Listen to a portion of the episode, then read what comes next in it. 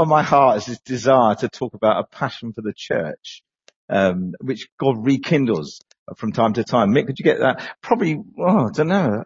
Might be one between two. Sorry. If you're friendly with the person next to you, share one.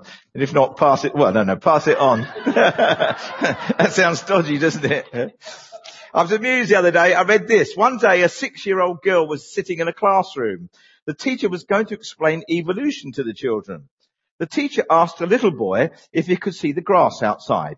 Yes, teacher, I can see the grass. The boy's name was Tommy, so the teacher said, Tommy, go outside and look up and see if you can see the sky. He returned in a few minutes and said, yes, I saw the sky. The teacher asked, did you see God? No, teacher, I didn't see God. The teacher said, well, class, that is my point. We cannot see God because he isn't there. A little girl spoke up and wanted to know if she could ask the boy some questions. The teacher agreed and the little girl asked, Tommy, do you see the tree outside?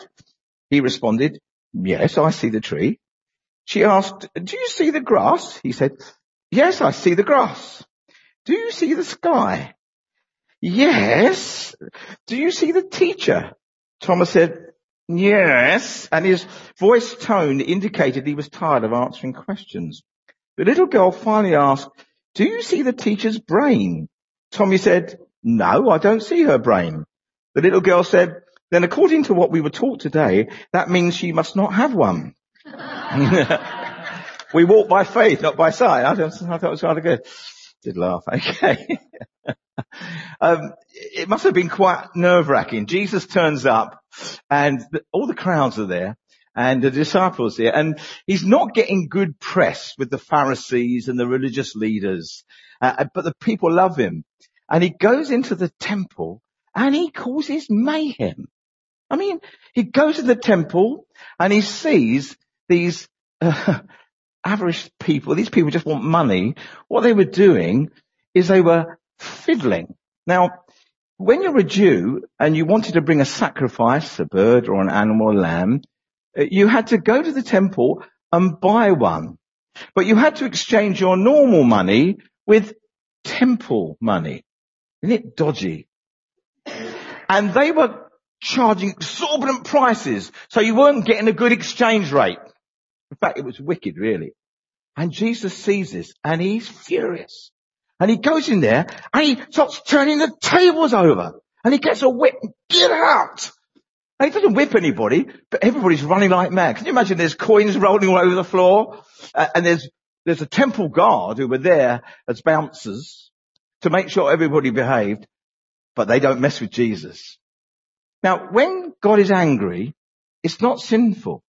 It's a righteous anger on something that's unjust or unfair. And when Jesus is angry, you don't mess with him, do you? Can you imagine what judgment day is going to be like for those who've ignored him? Oh, frightening. And so he goes in and he throws these, uh, these tables over and they're all running for it. And he said, this is my father's house. It shall be a house of prayer for the common ordinary people to know God. Let's just read it, shall we? It's in your notes. The Passover of the Jews was at hand. And Jesus went up to Jerusalem. In the temple, he found those who were selling oxen and sheep and pigeons and the money changers sitting there. And making a whip of cords, he drove them all out of the temple with the sheep and oxen. It must have been mayhem, mustn't it? All these animals going all over the place. And he poured out the coins, wow, of the money changers and overturned their tables. There's money going all over the place. And he told those who sold the pigeons, take these things away. Do not make my father's house a house of trade. His disciples remembered that it was written in the Old Testament, zeal for your house will consume me. So the Jews said to him, what sign do you show us for doing these things? In other words, what authority have you got for doing such things? Jesus answered them, destroy this temple and in three days I will raise it up. The Jews then said, it's taken 46 years to build this temple and you'll raise it up in three days. but notice, he was speaking about the temple of his body. When therefore he was raised from the dead later, his disciples remembered that he said this and they believed the scripture and the word that Jesus had spoken.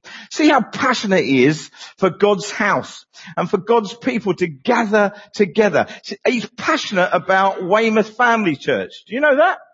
He's passionate about this because he planted you and you've been good, healthy seasons, tough seasons. You've been pruned back and there's growth coming again because he's tending you like a glorious plant. What a man this Jesus is. Such bravery. He's more determined for the honor of God's name than worrying about what other people would say and think. Notice, by the way, uh, that in verse, where is it? Verse 9, uh, verse 21. He talks about himself being the temple. You see, his death and his resurrection would make any animal sacrifices obsolete. No longer would you have to come and bring a lamb and, and have it sacrificed. No, he was going to be the lamb of God that takes away the whole sin of the whole world. By the way, can you see the grace even in the Old Testament? There's the Jew, very sinful, knows he's mucked up. He comes and he brings the lamb to the priest. And the lamb is there. And what does the priest do? The priest doesn't look at him and say, have you been a good boy this week? have you read your Bible? Have you loved people? Have you, have you been naughty? He didn't ask anything about the man. What would he look at? The lamb. He would look at the lamb. Is the lamb good enough? Is the lamb pure and clean? Any mangy bits? The teeth alright? Any, any fleas on it? Because that won't be acceptable. But if the lamb is good and perfect, he would ask the Jew to lay his hand on the head of the lamb and say, this is going to be a sacrifice on your behalf. It will be an eye for an eye, a tooth for a tooth. And you would take the lamb and he would sacrifice the lamb. A wrong had been committed in the universe. Therefore there was a suffering and a penalty had to be paid and it was paid out on that poor lamb. Not the lamb knew much about it. But in that process, the man will be forgiven. The lamb was perfect, therefore the sacrifice atoned for his sin. Wonderful. Can I ask, do you think Jesus was perfect enough? What, what sacrifice are you bringing? You don't bring a lamb. You can't even bring your sacrifice. Oh, well, I've been very good this week. I've, I've gone without that. I've gone with it. No, no, no. You say, Lord, you've provided the sacrifice and it's Jesus' death on the cross. Wow. Lord, that's my sacrifice. I'm putting my faith and trust in that. And God says, I forgive you. Isn't that wonderful? So Jesus coming, he was going to come and make all sacrifices obsolete. In fact, he was causing so much trouble. You see, if you look in the next page, you want to read it too. He was determined to build a house not made of bricks of stone, but a spiritual temple made up of people like you and I who come spiritually alive when the Holy Spirit comes into us. When we put our faith in Jesus, we're born again. That's the kind of house he's building. Now, he came and he would say this. It's written, da da da da, but I say to you, wow. Instead of saying to the leper, go to the temple and be cleansed, he said, come and I'll heal you. Wow. He said somebody, I'll forgive your sins. What do you mean forgive the sins? How can you forgive sins? Surely you should go to the temple with a sacrifice. As you, as you read through that, those notes for you to read at your own leisure, and I hope you can read, read those, that's a bonus of doing notes for you. You find that he began to, to, to say, look, I am the one. I'm the way, the truth and the life. Not the temple. Not going to church on a Sunday, first of all. Not, not on a Saturday, it was in those days. No, he was saying, I am the temple of God now. Come to me, all you who are weary and heavy laden. I'll give you rest. Is anyone thirsty? Come to me and drink of the Holy Spirit. That's who he's talking about there. And he kept saying, I am this. I am the way. I am. That's the name, one of the names of God, Yahweh. I am who I am. I am the bread of life. I am the God who heals you. I am the resurrection and the life. Hmm. At one time, if you look on page two, Jesus left the temple, Matthew 24, in, in italics and black. Jesus left and was going away when his disciples came to the point, to point to him the buildings of the temple, say, wow, look, aren't they magnificent? But he answered them, do you see all these? Do you not? Truly I say to you, there will not be left here one stone upon another that will not be thrown down. And in 70 AD, the Roman uh, emperor came in and destroyed the temple and it was rubbled from there on. Now, the ultimate sacrifice of Jesus on the cross was to end all temple worship.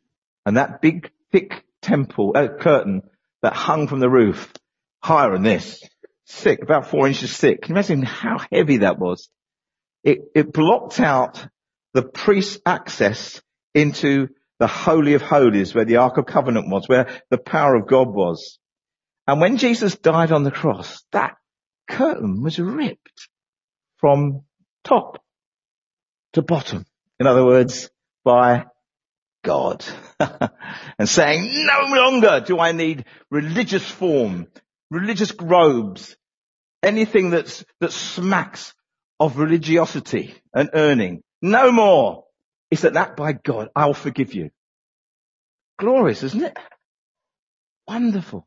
I don't care how good or bad you are.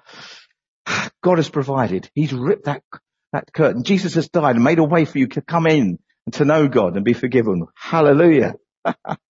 now this new house of God, this new temple that he was going to start to build, it would not be built with bricks of stone, but with the lives of ordinary people filled with God's Spirit. And always in the Old Testament, right through, God wanted a people. He's not wanted individuals, although he loves individuals. He wants them to be together. He's always wanted to have a, a kingdom of people. That's why when he came to Abraham, he said, I'm going to make you a great people and I'm going to put you in a country, a promised land where I can display my kingdom through those people. Do you understand?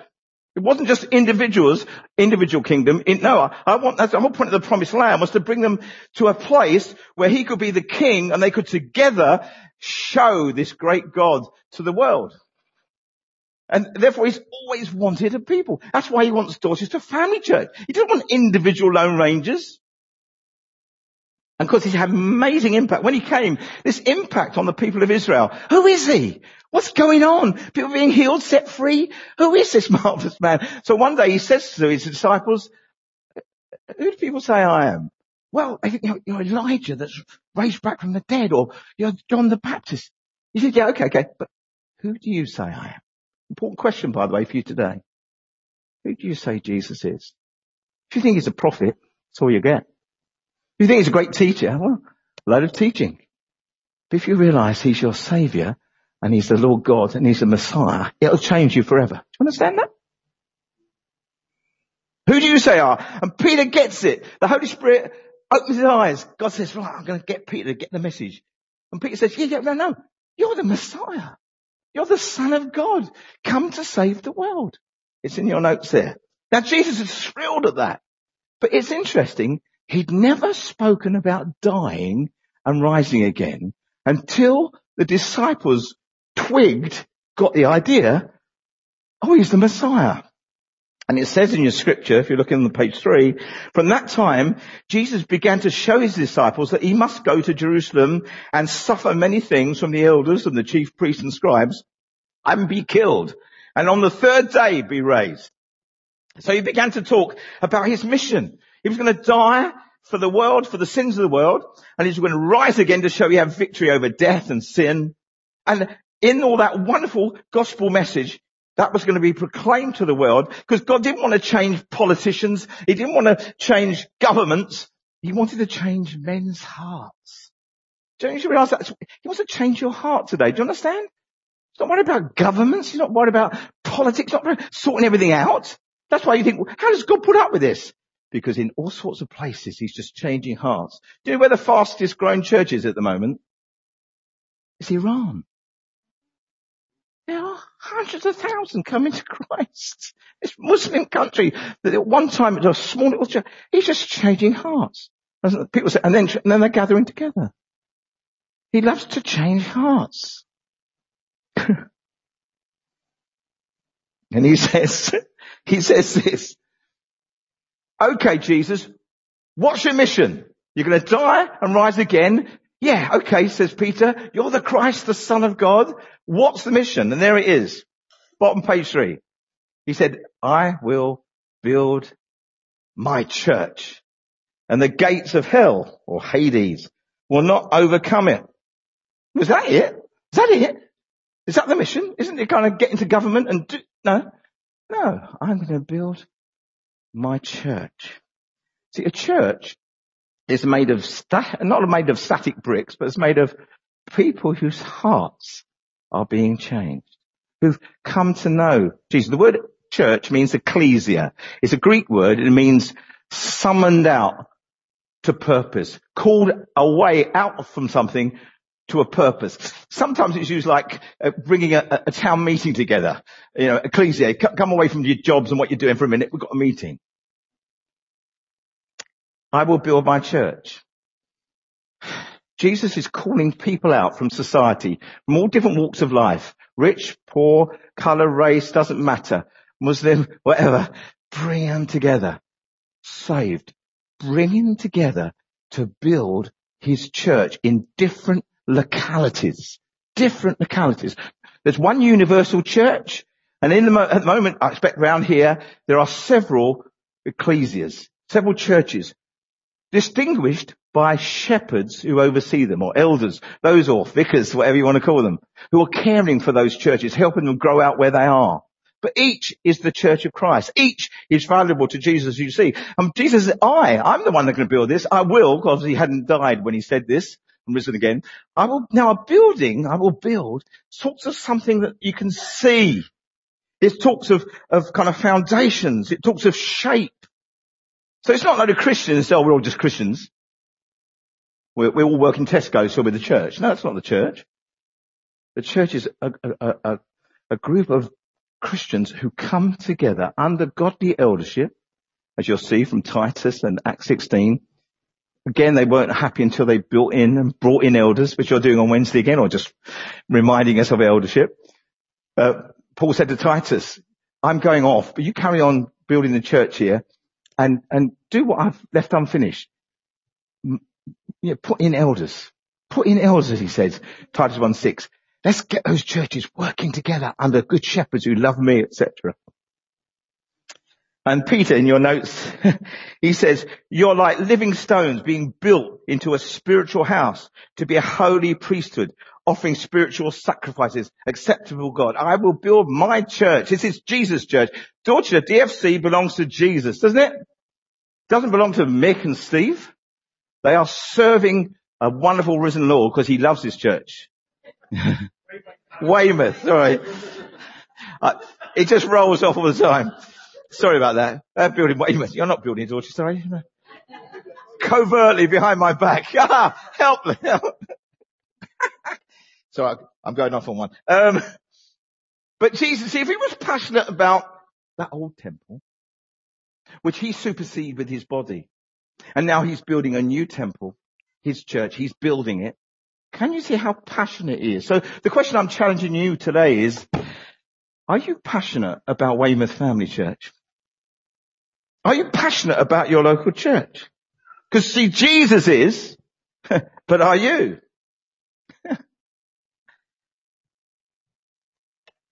Jesus rose from the dead. How do you think he would have paraded it? Wouldn't he? Wouldn't you think he'd get it on the news? He'd get into the Jerusalem say, hi everyone! No. He starts to meet a couple of women. He then meets with his disciples. One time he meets with 500. One famous time,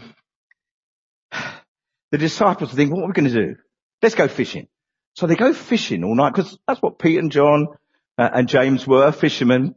And they go all night and just like some of you with your fishing rods, got nothing, okay? What a waste of time. They are shattered. And it's getting dawn. And as they're kind of bobbing, I suppose we better go back. Someone on the shoreline says, hey, stick your nets on the other side of the boat. Now what a joke, isn't it? Look, it is, but you know, I don't know how wide a boat is. Oh, was it 20 foot, 15 foot? I don't know how big these boats were. But I put my nets down there all night. Why should just sticking it there do anything? And who does he think he is? And because they do that and wow! Pete and Andrew get so much on their boat. John, Jack, get over here. So James, and they're all sinking. Now, Peter in the midst of this thinks, this has happened before. I know who that is. So he says, cheers then. He jumps over the board. He goes ashore. and leaving them trying to put all the stuff in. Don't you think what blighter he is, eh? If I was Andrew or Judge, hey, where you going? But he jumps over. He so wants to see Jesus. Now, he's nervous because he goofed it up. He swore, effed and blind. I don't know who he is.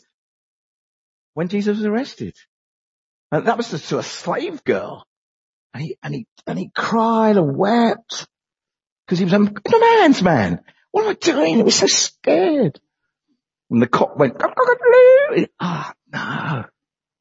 And so he's a bit nervous. So he comes forward and Jesus is putting a barbecue on. Don't you think it's a great? Where's the ketchup? You know, we get so spiritual, don't we? It's, Jesus is getting a barbie, you know. It was a, oh right, breakfast is being cooked. We're starving. We've been working all night. And uh, cut a long story short, of course, Jesus has some time with him. And he says, do you, do you love me? he says, well, yes, Lord. You know I love you. Hmm, okay. If you do, feed my sheep. Oh, by the way, Peter, do you love me? yes, Lord, you know I love you. Well, take care of my lambs. Oh, Peter, do you love me? Lord, you know everything, he says. You know I love you. He said, right, feed my sheep. Why did he ask him three times? Did he love him? Because he denied him three times. When you look at the Greek, he actually said, do you love me sacrificially? And Peter said, I love you as a friend. Be my sheep. Do you love me sacrificially? Oh, I love you like a friend, dear friend. Take care of my lambs. Then Jesus says, do you love me as a dear friend? He brings the bar down. So Peter has a, a realization. I know, I want to say I sacrificially love you, but I've goofed, I mucked it up before.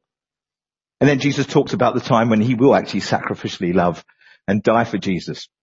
We think upside down on a cross. But notice the response of Jesus. Now if I ask you, do you love Jesus? And you say yes. What's he saying to you? Do you love Weymouth Family Church? Do you love the members of the family church? If you love me, you will love the lambs, ones that are growing and been through difficult times. You will take care of those. You will feed. In other words, speak out lovely God's word to those who are members of the church here. You see, if you love someone, you want to please them, won't you? Yes? If not, you don't love them. You might lust after them. But love is actually sacrificial. Love is laying your life down for someone. And if you love Jesus, you will then learn to love his church. If you profess love for Jesus, so those questions at the bottom, I think page five, I think. Do you have zeal for his house, the church? If you do, how is your love and care for the family church expressed practically? If you say you love Jesus, then he's challenging you. Say, okay, express it. Show me by the way you love your church. And then you say, well, what am I doing to practically express my love for Jesus by my way I care for the church. I think it's great to do well, this, this family week sounds great, great fun, great idea.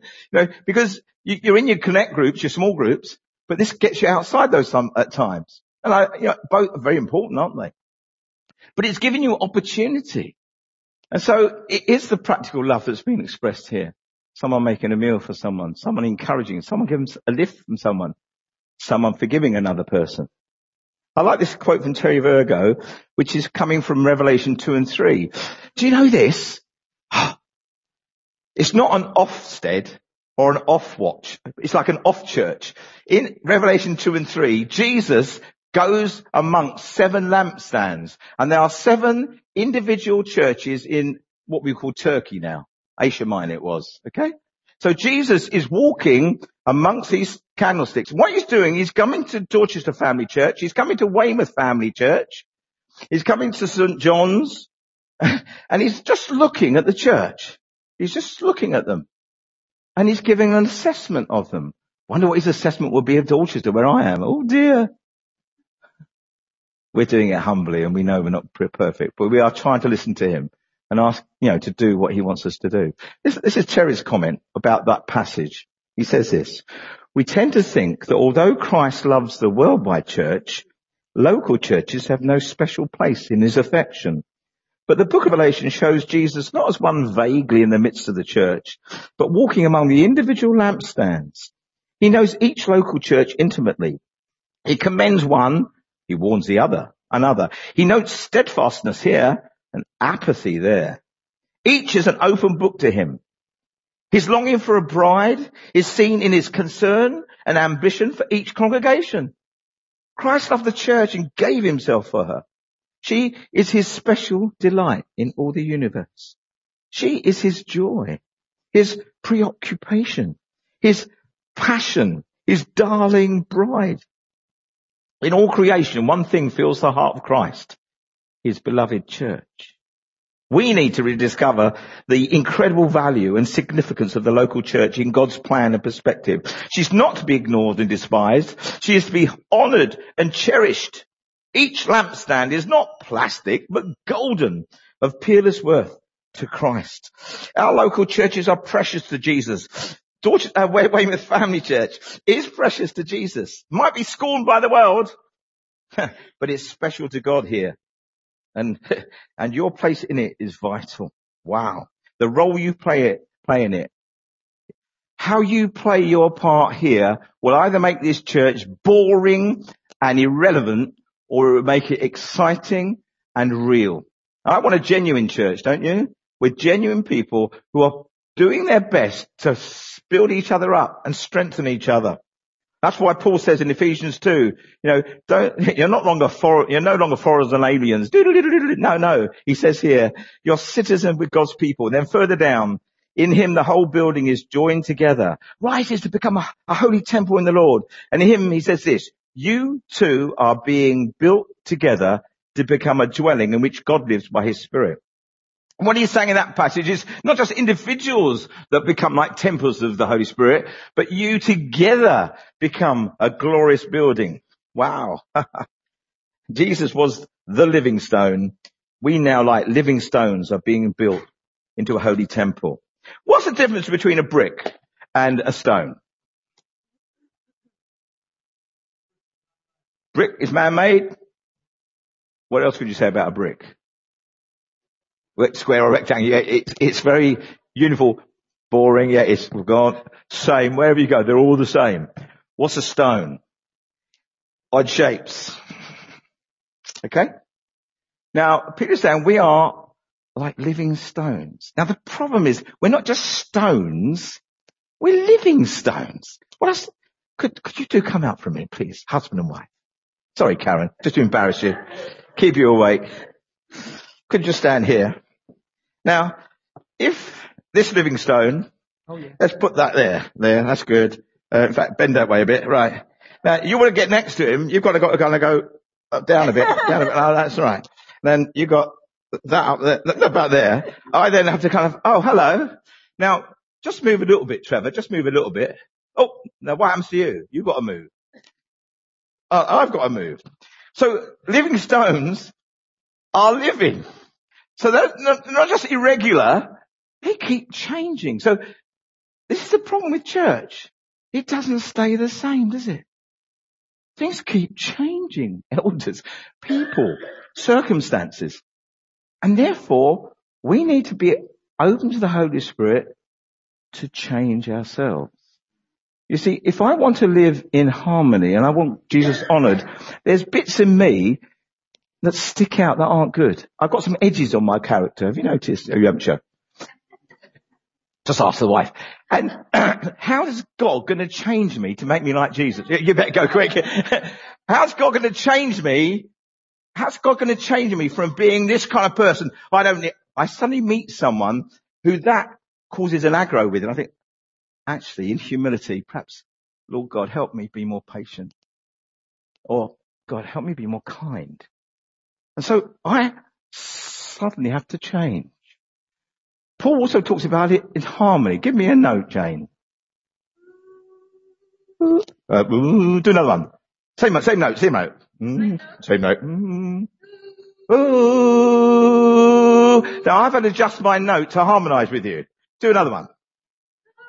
Ah, no, no, that's right. So that's how a lot of us can be. I, am like this. I, which Jesus said, look, you've received grace. I want you to learn to love one another. And we'll look at this. We're coming near the end. Keep stick with me. I know this is quite deep, but oh, anyway. Um, God wants us to harmonize. Now to harmonize, I've got to start changing my note to accommodate that. But why should I change? Well, you don't have to. But if you want to bless someone and you want the glory of Jesus to come through in that note, you need to change. And, and part of our problem, look, let's read Tony Morton's comment. Uh, I don't know what page on, we're on there. Page, that's got you in it. Um, page eight. Thank you. I, I didn't, isn't it typical? I didn't put any numbers on my piece of paper. this is what Tony Morton says. The Lord has chosen to live in this house while he carries on extending it. Have you ever lived in a building site? We once extended our house and the noise was unbelievable. The dust was everywhere. The mud was walked through the house on wet days. Altogether a most inconvenient place to live. But it was worth it because we had a vision for the end product. Church is like that. So often it looks a mess and it is a mess. but God has chosen to live in it while he extends it. He's prepared for the inconvenience, but are we? Some people are disillusioned with church. It's not what they hope for. Their expectation is for a ready furnished, Wimpey home in the spirit. Just walk in and relax. But that's not the way the Lord has chosen to build his house. Amen? Isn't that great? God puts up with me. So I'll put up with you. God is changing me. He's changing you. Sometimes it gets much worse before it gets better. Why? Because you don't know how much it needs to be dealt with. There are roots in some of our behavior that we are not aware of. And suddenly it all goes, uh, but if we will honestly go to the root of, prob- of what the root problem is, we get healed and delivered and then things change.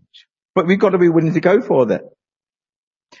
Phil Moore's quote underneath that, our love for Jesus isn't proved by how much we say, but by how much we love and serve the people in his church. Wow.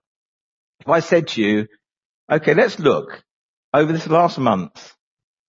How much have you practically loved and cared for people in the church?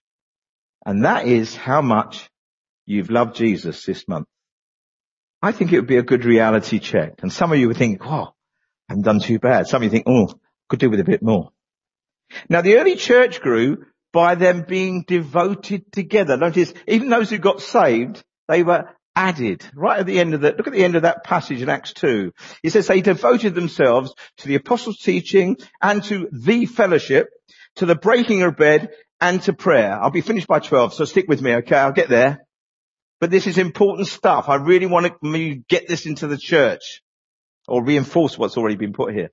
Notice they devoted themselves. Devoted means I put something of a higher value than other things. If I'm devoted to something, I do it more often than other things. If I'm devoted to something, some things have to be left aside so I can do that. When I started going out with Jane, my mate thought I was a right bore. Because I was devoted to getting to know. But they were devoted to the teaching. But notice the word the fellowship. By the way, it's not just a fellowship. Oh, I'm devoted to fellowship. No, it, they talk, there's a, there's a, the Greek word is the fellowship. In other words, the coming together.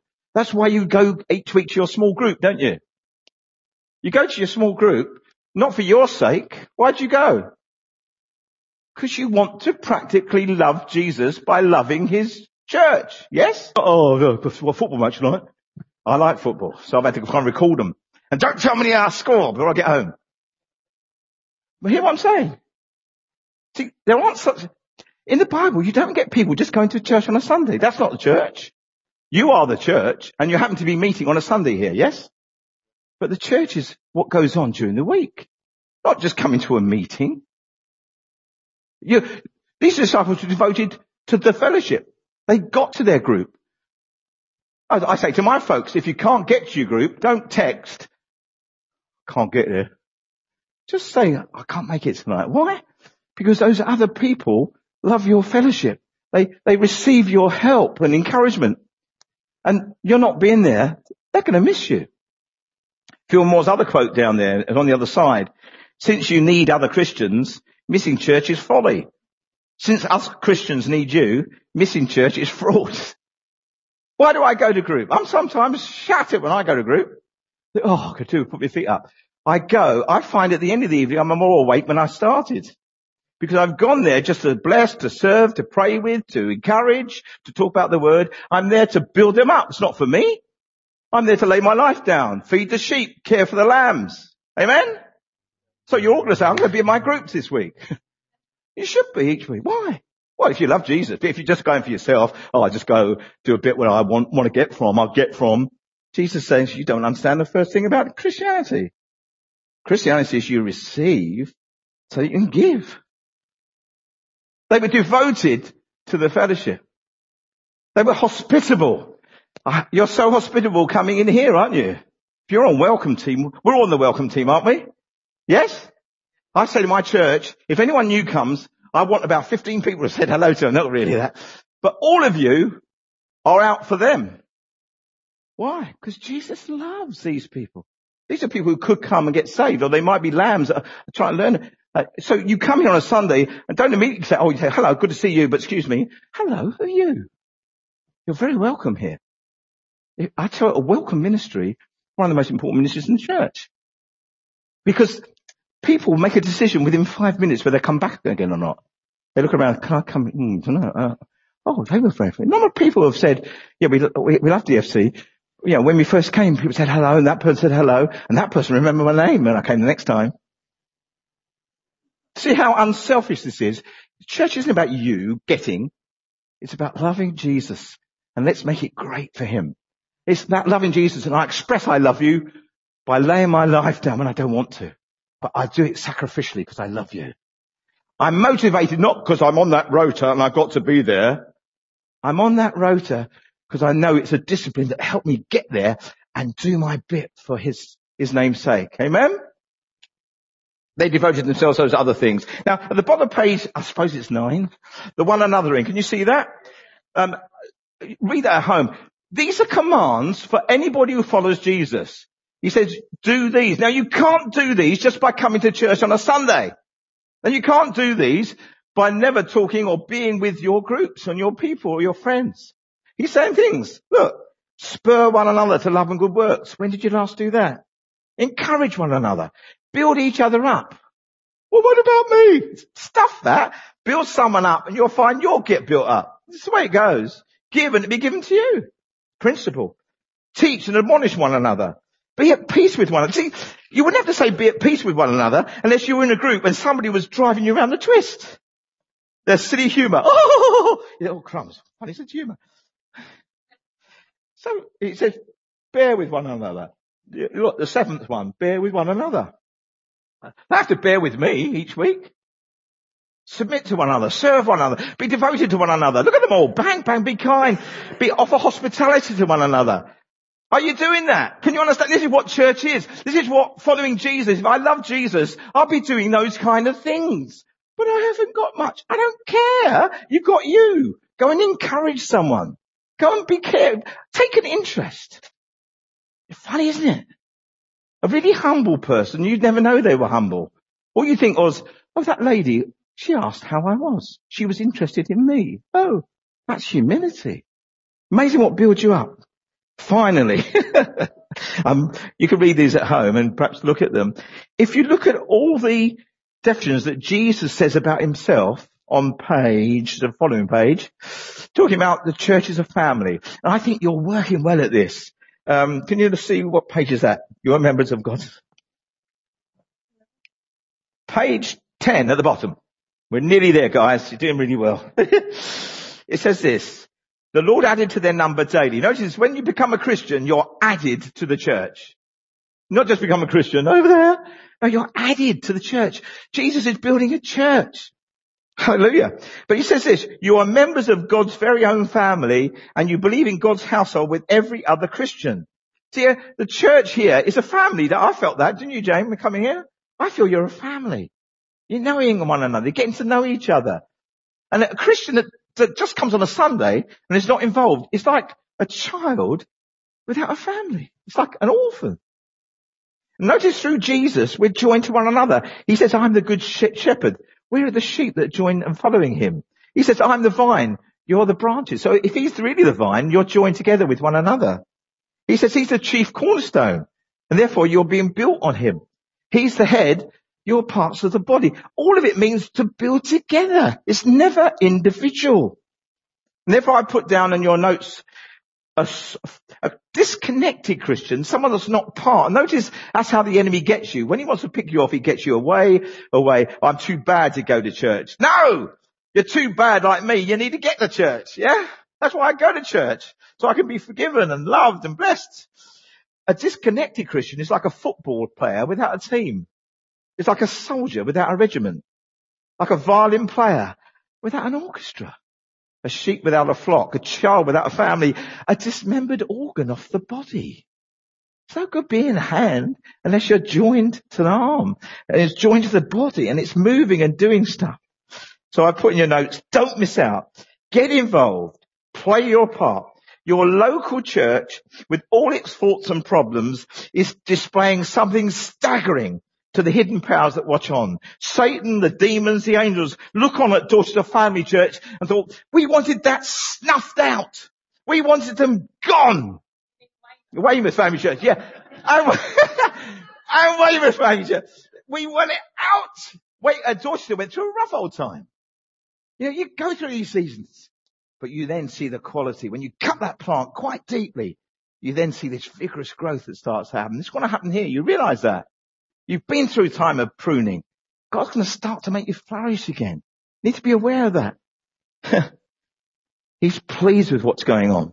And the other reason why I'm so passionate about the church is because I'm passionate about Jesus.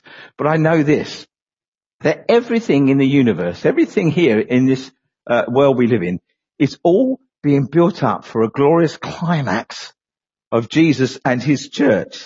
Look at that, the last page really. What's it all for? His intent was that now through the church, the manifold wisdom of God shall be made known to the rulers and authorities in the heavenly realms, according to his eternal purpose, which he accomplished in Christ Jesus. He's after Jesus. The whole thing is to build his church. The whole thing on this earth is moving towards the church being the bride of Christ. Or as Terry Virgo puts it, this, the church to which you and I belong is more wonderful than anything else in all creation.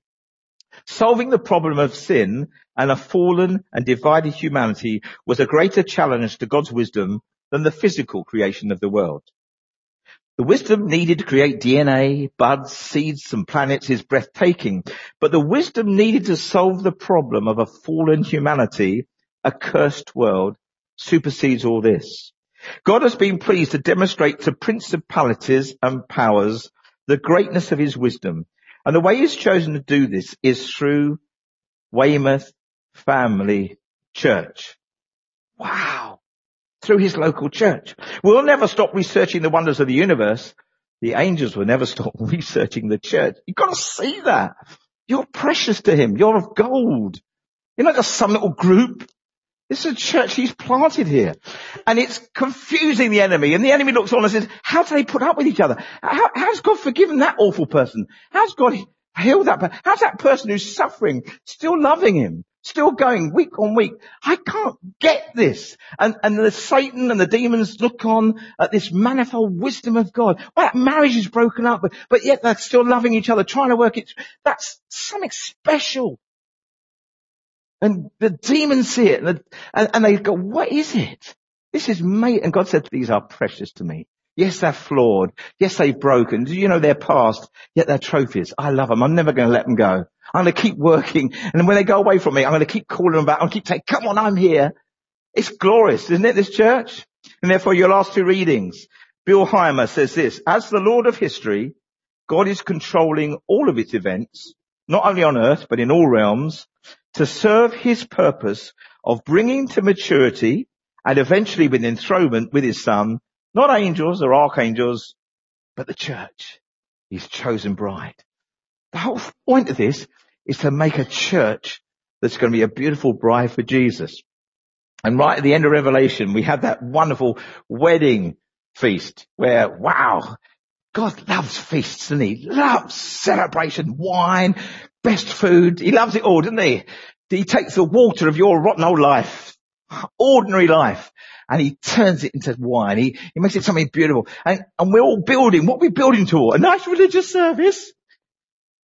Are we building towards a nice playing harps on the rubbish? We've got a new heaven and a new earth to populate. But why is it all going? It's all going to a party! That makes sense, does it? That's where we're going. People don't realise it. Oh, your glasses are gone. That's where it's going. We're all going to a party. And the church is going to be married to Jesus. And everyone's going to have a whale of a time. In conclusion, therefore, are you part of God's people? Perhaps you're not a Christian today. You've never really given your life to Jesus. Do it now, urgently. Don't put it off. And if you're a person that's been coming here, get stuck in. Don't tell me you love Jesus and then go off and do your own thing. If you love Jesus, you want to express that by practically caring for your brothers and sisters. And you'll want this church here to be the best in Weymouth. Not because you want to be showing off, but because you want to show off Jesus. Because they'll come and see your weakness and your ordinariness but they see that God is in it and they say, wow, who is this savior? Amen? Let's pray. oh Lord Jesus, we don't get it. You, you chose that it would be the church through uh, the church that you would show your manifold wisdom. Thank you, Jesus. That was the mission to change hearts and then make a people of changed hearts, change the world. And Lord, I pray, for my friends here. I thank you for them. Thank you to those who've really faithfully served here, even through t- tough times and good times. And I pray, Lord, would you, by your Spirit, Holy Spirit, would you catch people up now and make them realistic and say, yeah, okay, let's make this church something special for Jesus. And I pray, Lord, help us in our woundedness to know your healing. Help us to know in our failings that you don't condemn, you pick us up. Thank you, Lord, that your army is made up of normal, ordinary people who've been healed and are being healed. Make Weymouth Family Church something special, Lord, in Jesus' name, and fill this building